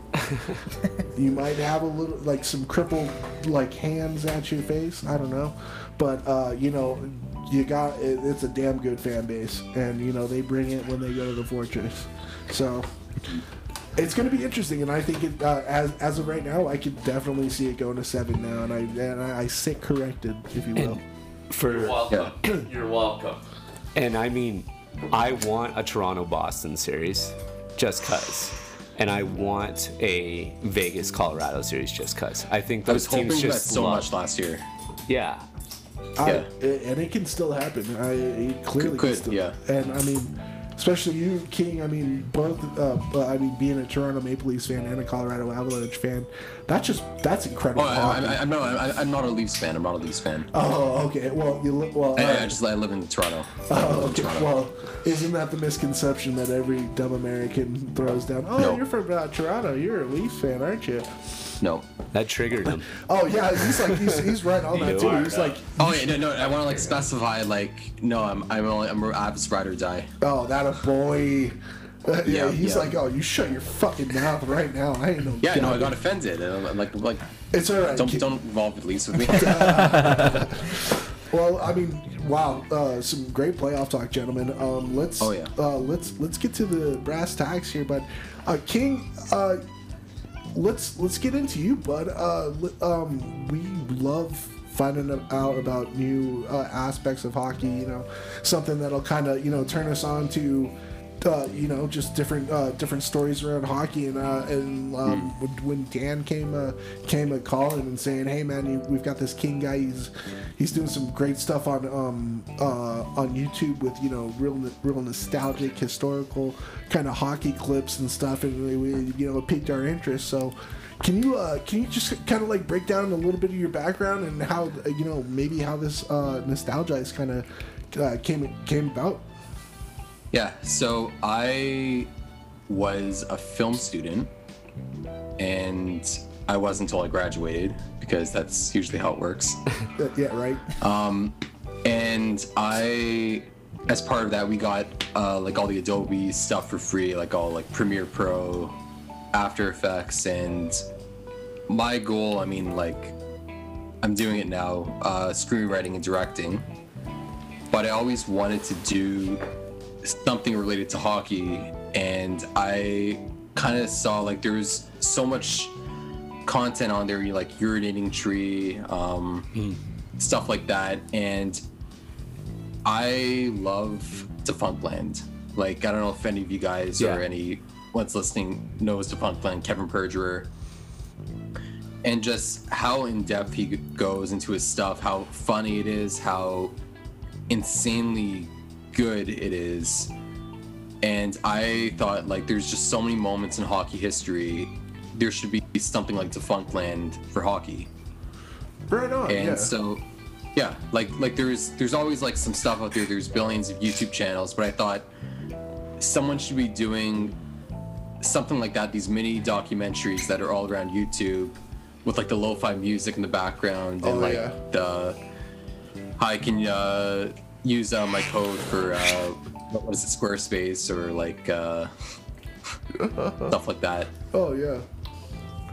and uh, I don't, I don't, I don't know if Squarespace, I don't know if Squarespace is listening. If they'll give me uh, like, uh, what do you call it, a sponsorship or whatever. Hint, tent. Please. Come on, come on. They give all of us like sponsorships. Um, Yeah, That's that'd be fine. beautiful. but I kind of like that. That's where it came from. I just really wanted to do something like that. And the first thing that I wanted to do was uh, the story of how the Colorado Avalanche were going to be called the Rocky Mountain Extreme. oh, That's a great story. and Icethetics, which is where I spent a good ton of my high school years because I had no life. Um, sorry to every, sorry to Icethetics. That I know it's a slogan idea. You know, like where high school students go when they have no life. Um, um, but I I love Icethetics, and they did a little series about like hockey design in the '90s, and they touched touched a little on that and they showed some of the logos and I thought this is a story that people should know. So I worked in it a bit. I didn't have this mic yet, so if you listen to it, it's very, very, very shitty mic quality. and one of my videos is like I think my, my two early ones are very like you can hear me, but it's very, very bad mic quality. And I literally just had my earbuds, recorded it, put it all together over a few months, and yeah, like it's just all the idea of just doing these like little obscure moments and just like getting the story out. Well, King, regardless of you know the hardships that you've been through, everything, you have a lot of great views. And one thing I like to point out is you don't hit on topics that are just, you know, just really cliche, like playoffs and players and those kinds of things. You really focus on these really abstract topics, like you just said, the Avalanche maybe being the Mile High Extreme, but you also go into logos. Um, and you're also looking at, you know, my one of my favorite stories was the Hampton Roads. That was great. And so Rhinos, you, yeah. yeah, you so you really just take on all these different topics that are just you know not really common. So I think you're really abstract with that. So kind of take us through your mindset of how you create these ideas for your videos. I wrote kind of like an article about the Hampton Roads Rhinos because there was barely anything about it out there. Like, I think there was like one news report and like from like 1997, and I it was pretty much the same idea. I thought someone should cover this. Like, this is really like the fact that there was almost an NHL expansion team in Norfolk, Virginia. Right? Seriously. My like the, cousin. the, the famous the famous hockey hotbed of Norfolk, Virginia, oh yeah. in the '90s, and like, and it's like, oh, okay, so what was this team gonna be called? It was gonna be called the Hampton Roads Rhinos, and there was gonna like teal and purple, and you're thinking like, whoa, like in your mind you're thinking like, whoa, this is awesome, but also, why doesn't anyone know about this? Right. And the fact that like, yeah, the dude behind the Charlotte Hornets, George Shinn, literally was like, yeah, like there should be an NHL team in Hampton Roads called the Rhinos, and the mascot should be called Rocky, with the word hockey in it, and and there's just all this stuff. Like, there's a news clip, and I, I used it in the video. There's a news clip of him where he, after they didn't get the team as well, I mean, there's no Hampton Roads Rhino, so obviously that story doesn't have a happy ending. Wait, there isn't. Where I don't know, it's shocker. I was thinking in my head like like, like where's uh, Hampton Roads in the playoffs? Could have sworn, Um, and they then were, could have sworn they were playing Yeah. the Islanders this, this series. yeah, it's like three two games, right? right. Yeah.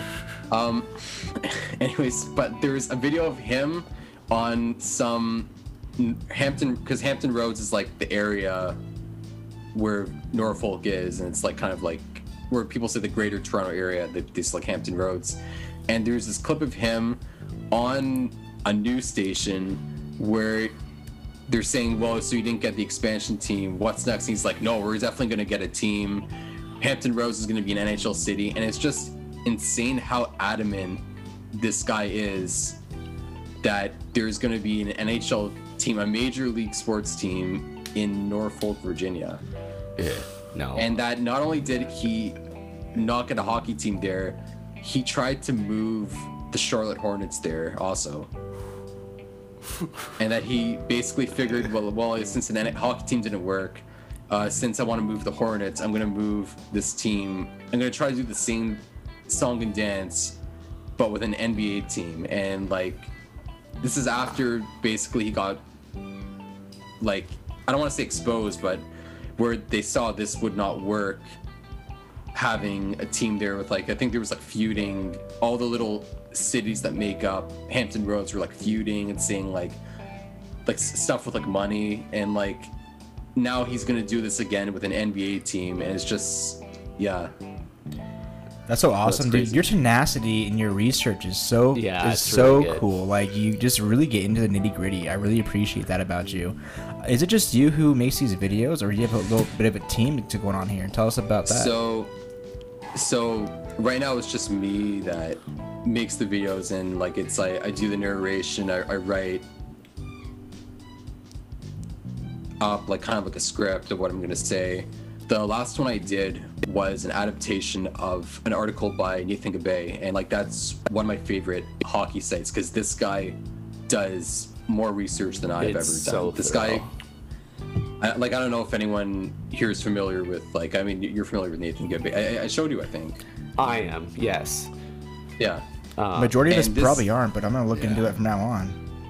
This guy does like this this expansion stuff, these like huge essays, and he's done some stuff on the hockey subreddit where like he was saying like, is it true that Mike Ricci was named the most handsome guy in Denver? Because there was there was there was a, a long like I, I don't know if you call it a rumor, but like uh, uh, an urban legend that he Yeah. was named the most handsome guy in Denver, and then he actually went digging like, did someone actually award him this? Is this true? And uh, I don't know if you want me to give away the answer. do tell. Do, tell. Yeah. Oh, the answer it's similar to the Mike Keenan story with the Blues, where someone said it as a joke in the paper, but no one actually really awarded him the most handsome guy in Denver. But retroactively, I'm gonna say that he probably was, and he deserves that award. I know he was a ladies' man out here. I'm gonna go out on Oh, a yeah. limb as a Denver native and say that's a damn truth. Yeah. If not, it should be the it should be the best nose in Colorado. oh my god. Like, Oh yeah. along along with uh, along with Adam Foote. oh yeah, jeez. and Goose and Big Alexei shots. Gusarov. So, King, my question to you, wearing your Denver Grizzlies jersey, have you gone back and tried to re, I guess, bring to light some of the Denver Grizzlies like games and stuff that was that are out there? Because I know it Because was. they they were like an ex- like they they had immediate success here. Oh didn't yeah. they? and then they won back to backs after they won back to backs once they moved to Utah. In different cities. Yeah, Mm-hmm. and that's like one of the only hockey clubs that I know that has ever gone from like one city for one year, won a championship, then gone to the next city, won another championship. Yeah, Like, that's pretty with- rare. um, without Yeah. missing a beat. Like you had Tommy Salo and Ned. I mean, obviously, and Ziggy Palffy the regular season. oh yeah, Ziggy Fucking Paul. Ziggy. Yeah, this is gonna that become a Ziggy Palffy jersey at some point. oh, good man. good man, Good good, man. man. I've got, At got. some point, this is gonna be Ziggy Palffy. I'm waiting for my uh, Salo and my Palffy here right now. As if we weren't salivating at that sweater already. but that's what I want to know: is have you found anything Grizzlies wise, and have you tried to kind of try to format it to I- bring it to light? I'd like to. Like, this is more kind of on a tear where I've been like I have a bunch of NHL jerseys in my closet, and then I I'm a sucker for minor league minor league jerseys. Like, I'd love to get my hands on an old school uh, Orlando Solar Bears jersey, like I all know the some ones with like people. teal, Nice. I know the some legit people. ones It's a sunglasses. good jersey. Yeah. Wait, you, you have one? No, I know some people. Yeah, you're no. a big no. AHL. Yeah, I've jersey got, I've got a Detroit Vipers IHL How jersey. I've I've got a bunch of IHL like official like Grizzlies Yeah. jerseys and stuff too. But I talk to those guys all the time, all the time. So if you want one, we, can can, work it something happen. out. if you want to Yes, pay the coin for it. The thing I like about what you're doing is it seems like you are making the video of the result of the rabbit hole that a lot of us have gone down. Like, for example, you've got an awesome video out there about trying to uncover the urban legend truth behind is Mike Keenan responsible for vetoing the Trumpets jersey Right, before there- it goes on the ice? Yeah. yes.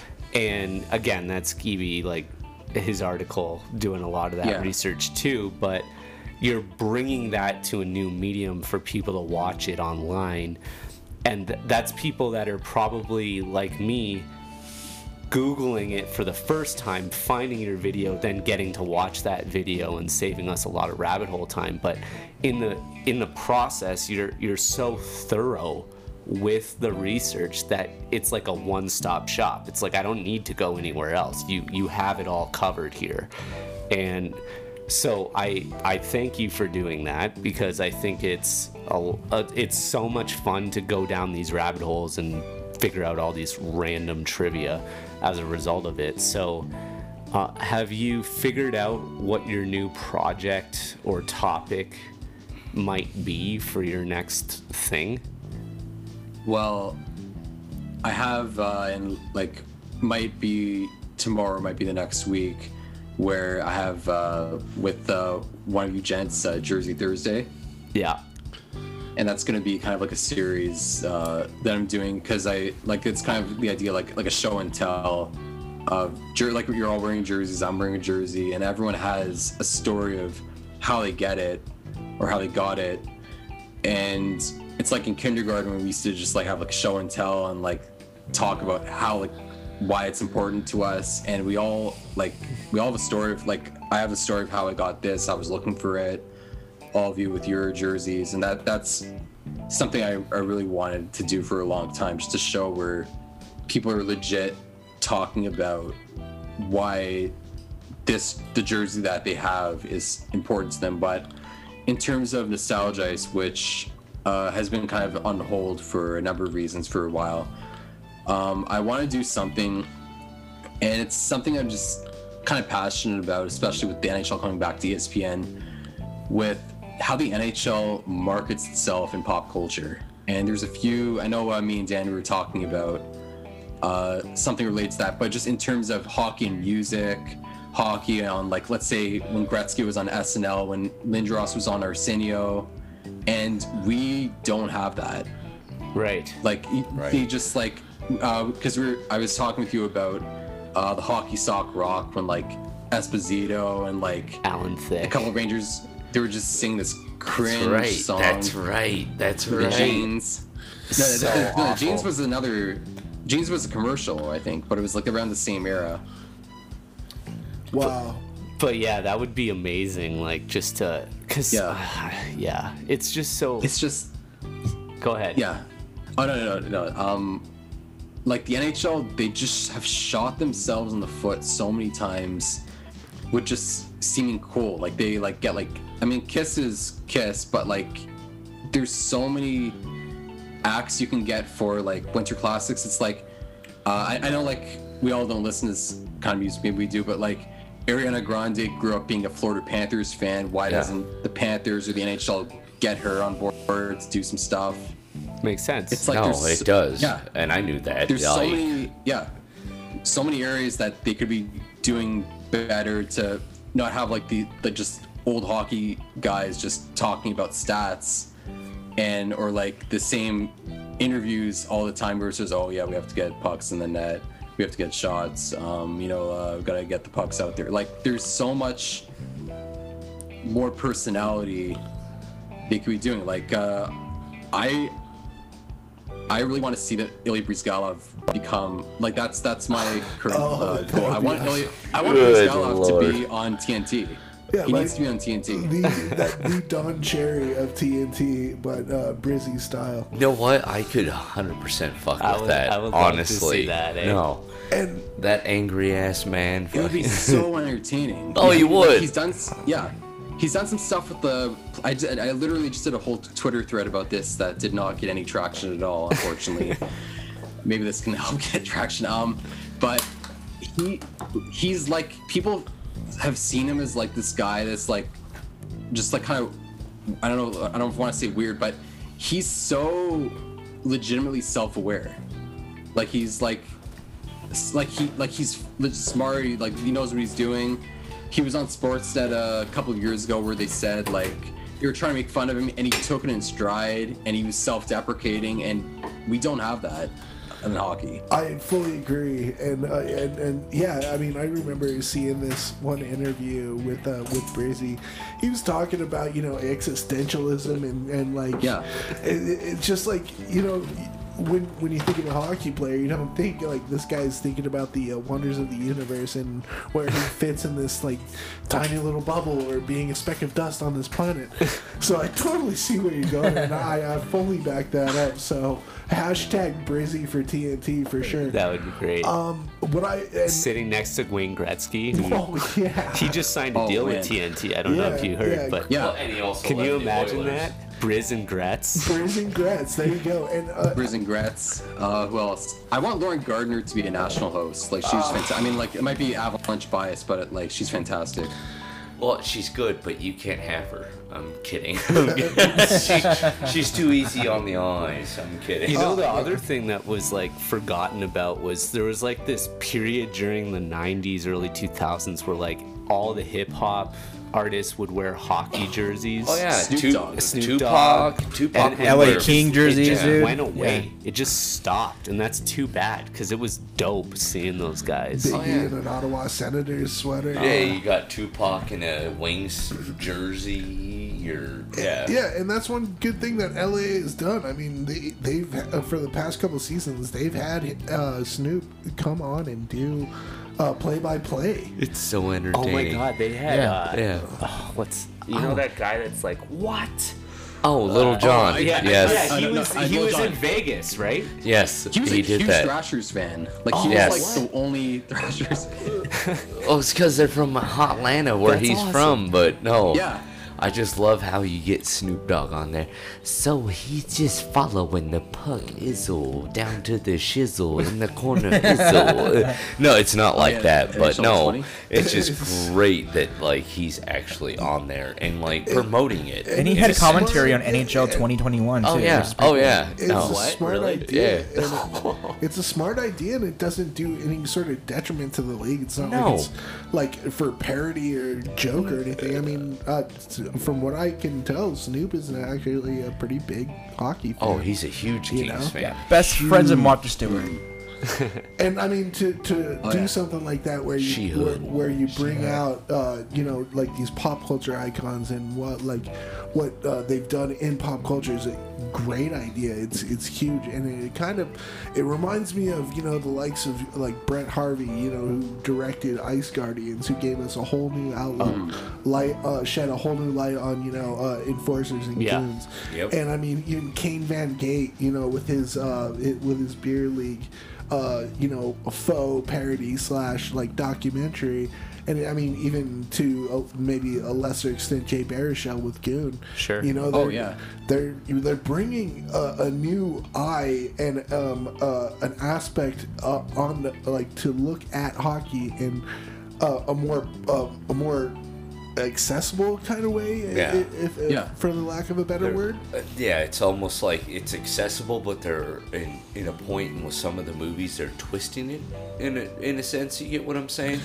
To kind of just Yeah. fit like that happy, good, feel good, Right. like kind of like aspect of like movies. Well, and bringing a semblance to Exactly, like, uh, to, yes. you know, kids these days, or you know, people who maybe don't know much about hockey, but you can watch this, you can watch these documentaries or this, these movies and you can have a really Or good even the time. new Mighty Ducks TV show. Yeah, Yeah. exactly. Yeah, you, Yeah. you can watch these Right. shows and these documentaries and like not only have a good time watching it and you know have a few laughs and be entertained, but you also get gain a new perspective on hockey and learn a little bit about the game as well. Yeah. So I see a lot in what you're doing now is is what that is. So that and, and Yeah, that's a great to idea. me that's uh, that's it's, it's really huge and i think it's it, de- definitely something just like you said that's been lacking from uh, you know uh, uh, the nhl's uh, uh, press or you know uh, just you know reach They're too Yeah. uptight. Right. yeah I mean, if I, I can culture. go. What were you gonna say? Go. Well, I was gonna say about pop culture in general. I just in talking about the hockey jersey itself. I mean, I'm just surprised that you know nowadays you don't see more people walking around with more just hockey jerseys on as a fashion statement. You know, it's talking about pop culture. You know, we, we talk, we referenced, you know, Ice Cube, Easy E, and then you have you know other mm-hmm. other other guys who even Justin Bieber who rocks a fucking you know Toronto Maple Leafs jersey a all, Bobby all the time. yeah, like yeah. that, like Yeah. I'm surprised that on Kidding. celebrity level, and if you go down to the community level, that hockey jerseys are, aren't a big part of pop culture and just a part of Yeah. style. It's just amazing to me. They're a great asset, I think, to style. yeah Especially if you got them to just flaunt them. Well, Like, and if you make it like oh a gee i whole. wonder com- who that is Oh yeah. pretty much all of us in this Oh, okay, room. I was like, oh, poor. Uh, I, I guarantee you, at least all of us could, w- w- you know, wear a hockey jersey for almost every day. of But the do you got the kicks and all that to go day with of the them? Year. I never wear kicks. I don't need them. Yeah, that's That's got- true. That's true. But I mean, I talked to um, Todd Radom and um, Chris Creamer on one episode, and Chris Creamer does um, sportslogos.net. Todd's done like logos for pro sports teams, and he says um, like the hockey jersey is the best sport uniform because it has the most real estate space and you Yeah, can it's a canvas. yeah, it's like a blank canvas and you can do all these different things whether it be like the crest and patches or the striping pattern or the lace Yeah. and there's just so many different ways that you can like incorporate style into that compared to the restrictive area of like a basketball jersey for example Or Oh, mix yeah. and match like jerseys and socks. You know, Sure. like you can definitely do Yeah, all those But things. the thing that the NBA does so well is they have so many different types of jerseys and um, heritage night or uh, city night or something like that. Yeah. And then the other thing that they do, and this is not just um, the NBA, I think of hockey as like there's four major sports in North America there's baseball, football, basketball, and hockey. And hockey's like the redheaded stepchild. No matter It- what Max Kellerman wants to say, that piece of shit. and all of those other three sports also allow like other ways of self-expression and only this year was it the first time that the NHL allowed hockey skates to be painted in any way for the Willie O'Ree. for the Willie Yep. O'Ree Yeah. uh, situation where it was during Black History Month. Yep. It was a partnership with Bauer, and it was with the Bauer athletes, and they gave them to like, I think 15 or 16 players. And so that was like the NHL's foray into this. Whereas in all the other leagues, you've got players wearing cleats or shoes. Maybe they even have their own shoe line. Maybe like they, they yeah, they Yeah. get they do all Yeah. of these things, and that's all part of bringing in new fans.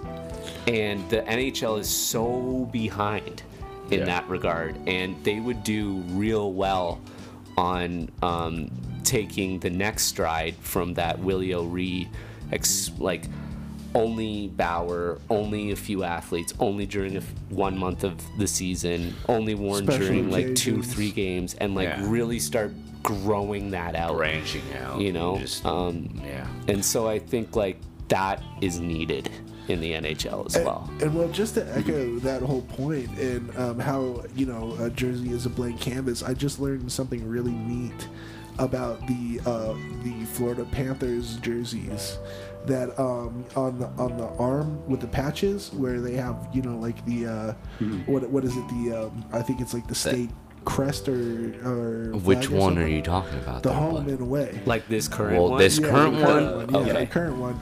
Um, for the uh, for the captains and the alternate captains, they actually have a little bar that goes above that that says Oh, captain Yeah, on or the insignia. alternate. Yeah. Yeah, on the insignia because Yeah. he was a part of. Uh, I think uh, he wanted to keep it more. Uh, nauticals, Oh, sort well, of, yeah. it's a nauticals, but he was a part of, of some sort of the military, and he Uh, wanted Navy. to kind of Is just. Uh, I think it Most was. It, definitely it, it, it could have been honestly, but it, he just wanted to correlate that in hockey, which honestly I thought was like the coolest thing And in the been, world. and it's been around since the, those jerseys have been around. Oh, and yeah, I and- just learned about this. Dude, so those I- things are slick, and as soon as he released that design and just what he wanted to do, Yeah. I was like, "Go ahead, fucks with it." I just yeah. I think it's really cool that that's like one little thing that you know the Panthers took a step out and just added to a jersey. You want to know when I found out just like the other day that, and it's from a jersey that's been out for over 20 years. The Buffalo Sabres goat head jersey. Okay. Yeah. Yeah. When you look at that thing, the striping pattern on it is a silhouette of a buffalo head. Really? Yeah. That It's blew my mind when I saw it. It's so cool. And I was like, I'm I, gonna have to see this. because Like, like, one of the like ones that took a while for people, but they got it was like the Atlanta Thrashers. When you hold it, oh, it's wings, right? Like they've Or got like the that stars with the the star, the avalanche, exactly. with the Rocky like th- Mountains. there's some that Yeah. are kind of obvious, but the the Yeah. Sabres red black goat head situation always looked like a little bit weird how it curved. And somebody on Mm-hmm. our hockey jerseys posted this just like two days ago or so, and we're like, did anyone ever notice this? And I don't think anyone claimed that they had seen that before. And I was like, damn, man, hockey jerseys are so cool. Like, Like, you can thought- hide so much stuff in there. no, Yeah. the thought that goes into that with the yeah, as the striping, the designs, the actual like crest on the front, like you can hide so much shit in there. Uh, uh, it's a beautiful thing. I love it. Even this, like the scratches. Oh, dude. Yeah. Like, that's Yeah. super unique. it's awesome. It's quality. Yes. Well, that and like uh, one thing I love about those Denver Grizzlies jerseys, they actually had claw marks on the actual back numbers. Like Yeah. the, Like the the- scratches, yeah. Yeah, the scratches, and those were actually stitched in, and they actually made it per, you know, player number, what, what have you. That was Oh, the that's so eye on ice specific like Mm-hmm. shit. That's so epic, you know. And you I know, I just think King, you you had an episode talking literally about you know eccentric NHL logos, right? Mm-hmm. And so Oh, you know, yeah. I, as a Colorado Avs fan, how do you feel about the foot, the Yeti foot being a big logo on the jersey one day? I I, I miss love it. it. I want it. I want it so badly. I think Yeah. that maybe the reverse retro would have been better with the Yeti foot on it. I'm just saying, but how do you feel about that? And maybe not I want. I- uh, like I get I get why they're changing it. They want to like kind of it, it came to that era where they were um, trying to like have the Rockies uh, tie-in, but that foot is just like like it's like that says this is the Colorado Avalanche. This is is uh, like you know what I mean. And Yeah. I know I know why they got rid of it. I know they want like I said uh, they wanted like a Rockies tie-in. They wanted like a more kind of like Colorado tie-in. But I I miss it if they ever do reverse retro again, which I hope the NHL does. I'd love to see it come back in some way. Oh hell, I'll buy fucking Yeah, it's just awesome. Three like, of it's just like a, a perfect, a perfect like it's almost like the paw. It's just mm-hmm. like at some point they thought there has to be a Yeti foot as the patch, and they just kind of ran with it. I, I I feel like that's more iconic than even the actual regular Avs logo. Oh, to Oh, be completely honest with you, Oh yeah. just just in my just in my opinion. Bring back Howler. But I mean, th- see, the thing is, you know, we, we get talking about these aspects, and th- what's cool about what you're doing is that you are exposing these to a broader range of Yes. people. In which I've got to say, I, I, I thank you so much because you know on the po- on this podcast we kind of, just like I said, we try to you know d- explore new aspects and different sides of hockey and stuff, and you're you're doing the same thing and like in an incredibly entertaining way. So I mean, all uh, all respect due to you, man. Uh, the- What, what what you've been doing so far is great, and what Well, you're thank you, planning yeah. on doing is awesome as well. We're excited to see what you do again here in the future, man. Like you only Yeah, you're starting out just yeah. now. We're excited for you. Yeah. No. Yeah, thank you. We might, I- we might actually have to have you do a uh, uh, jerseys on the bench video. Dude. Oh, hell yeah. You know what? I might even have to tag team some of them. Ooh. If you bring up a Grizzlies jersey, I yes, we'll have to. You Please. come, you come I, out. I want to see your Niedermayer jersey. Like a dual a dual jerseys on the bench video. That'd yes. be pretty sweet. No, it have and- to, no, I'd have to wait till I get my Palffy uh, no, customization. and that's Oh, fine. that's like- No, I I have got all day to wait, bud. Hey But- King, do you have a uh, the new Colorado Eagles jersey yet? No, I don't, and I want to get it. Like the, the, one the Uh, the, the, like, the new, no. the new home one, the diagonal, just No. like Yeah, the old. they're the pretty jerseys. epic. But the diagonal one, yeah, I love that. I mean, I have the Oh. Avalanche Blueberry. Oh but- yeah, and well, and the Which one, the home home and away or the or the, The alternate? home, well, the, The home they this, this season they came out new jerseys this season. Yeah, the Oh, yeah. uh, the diagonal blueberry is the home for the Eagles now, and it's just it is. It's clean. fire. I dude. love It's that. clean. I almost That is just wanna- perfect. I almost want to get that more than the jersey that they did last year. That you got. Uh, uh, oh, the uh, the uh, uh, affiliation. night Yes, one. Uh, the that- affiliate. yeah, which that, one is that one felt, dude. Yeah, absolutely. Like when the hockey guy opened that thing up and he just goes, "Hun, hun," and just walks yeah. off camera and just completely forgets like Uh, everything. Yeah. Well, we might have to get one out to you here uh, here soon, King. Um, well, I gotta say, dude, um, it, it's been a blast. I mean, t- chatting puck, like getting to know more about what, what, what you've been doing, and, and I'm just stoked about what, what you're gonna uh, do next. Um, do you have? Uh, do you want to like send some uh, social media, or you know, just drop some lines out there real quick before we head out? Yeah, how did come people hear about you? Tell us about it. Huh? I got kind of missed that part. Uh, do you have any? Uh, do you have any like social media, or like where where can people find Oh, you yeah. and stuff like that? just Um, throw that out. I'm on uh, Twitter as Kate O'Reilly. Um, I'm very very active on there, and uh, occasionally controversial. I don't know. If, I don't. know- I don't know if you want to call it controversial, but I, I'm very active. It's That's the Twitter. best way It's, to put It's it. social media. It's Twitter. think Twitter. that's Twitter. everybody. yeah, Twitter's Twitter's Twitter. like the cesspool of society. So. Yeah, spell that out for us, just Pretty so the much. listeners know. Just spell it out for us.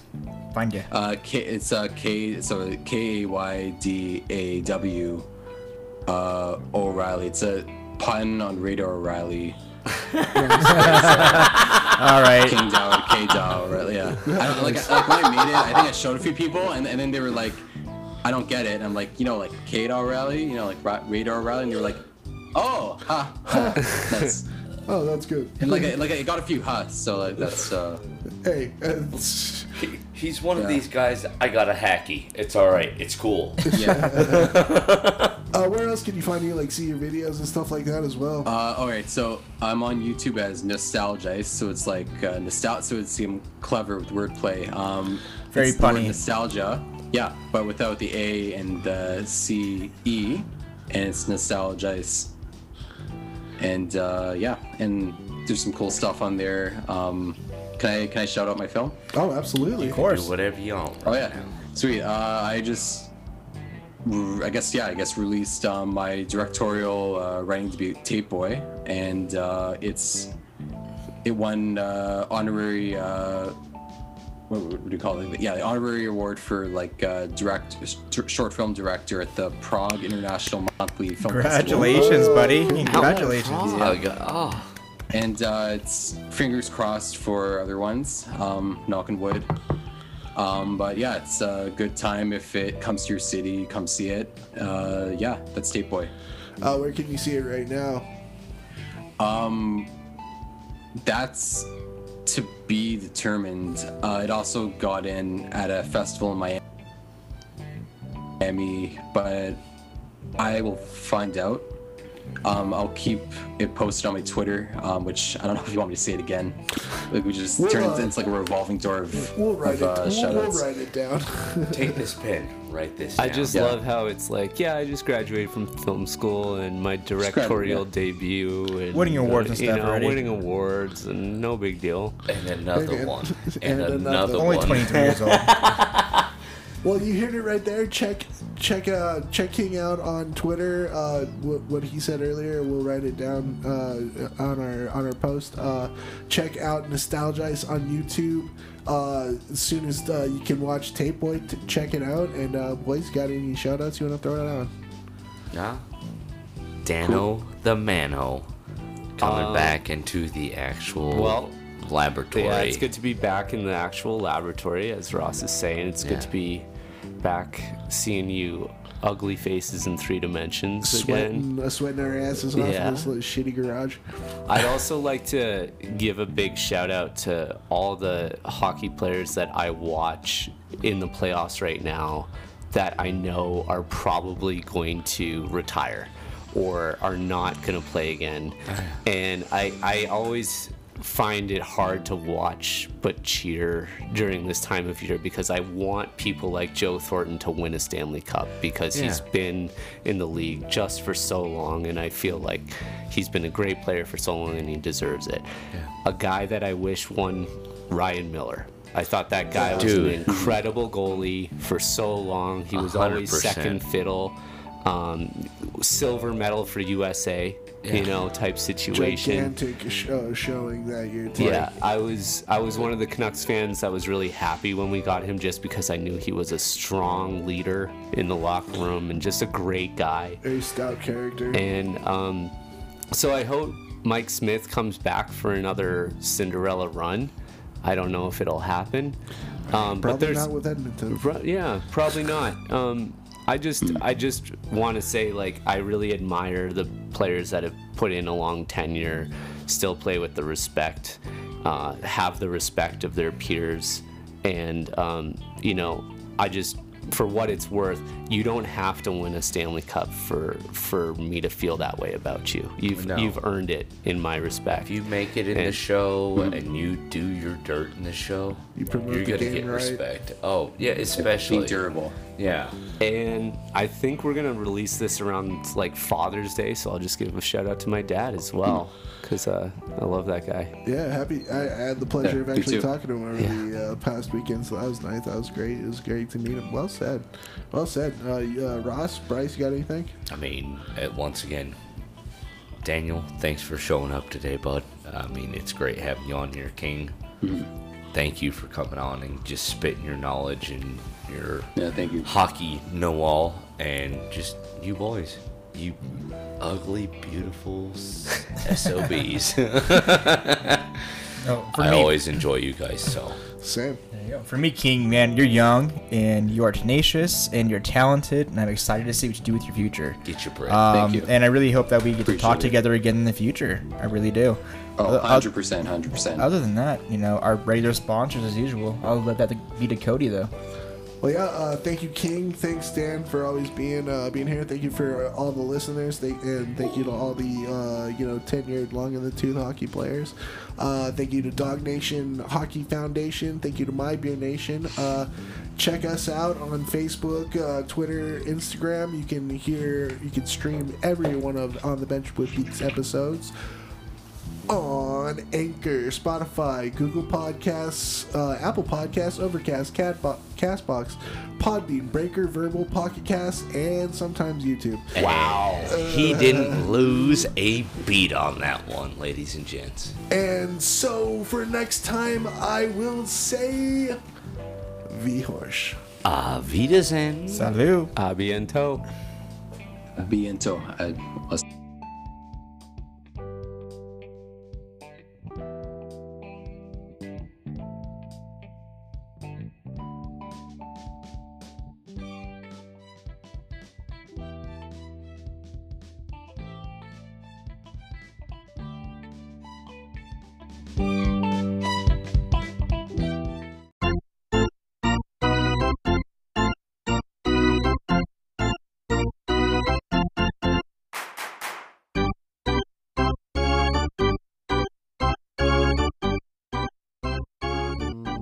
Try the damn thing. See what happens.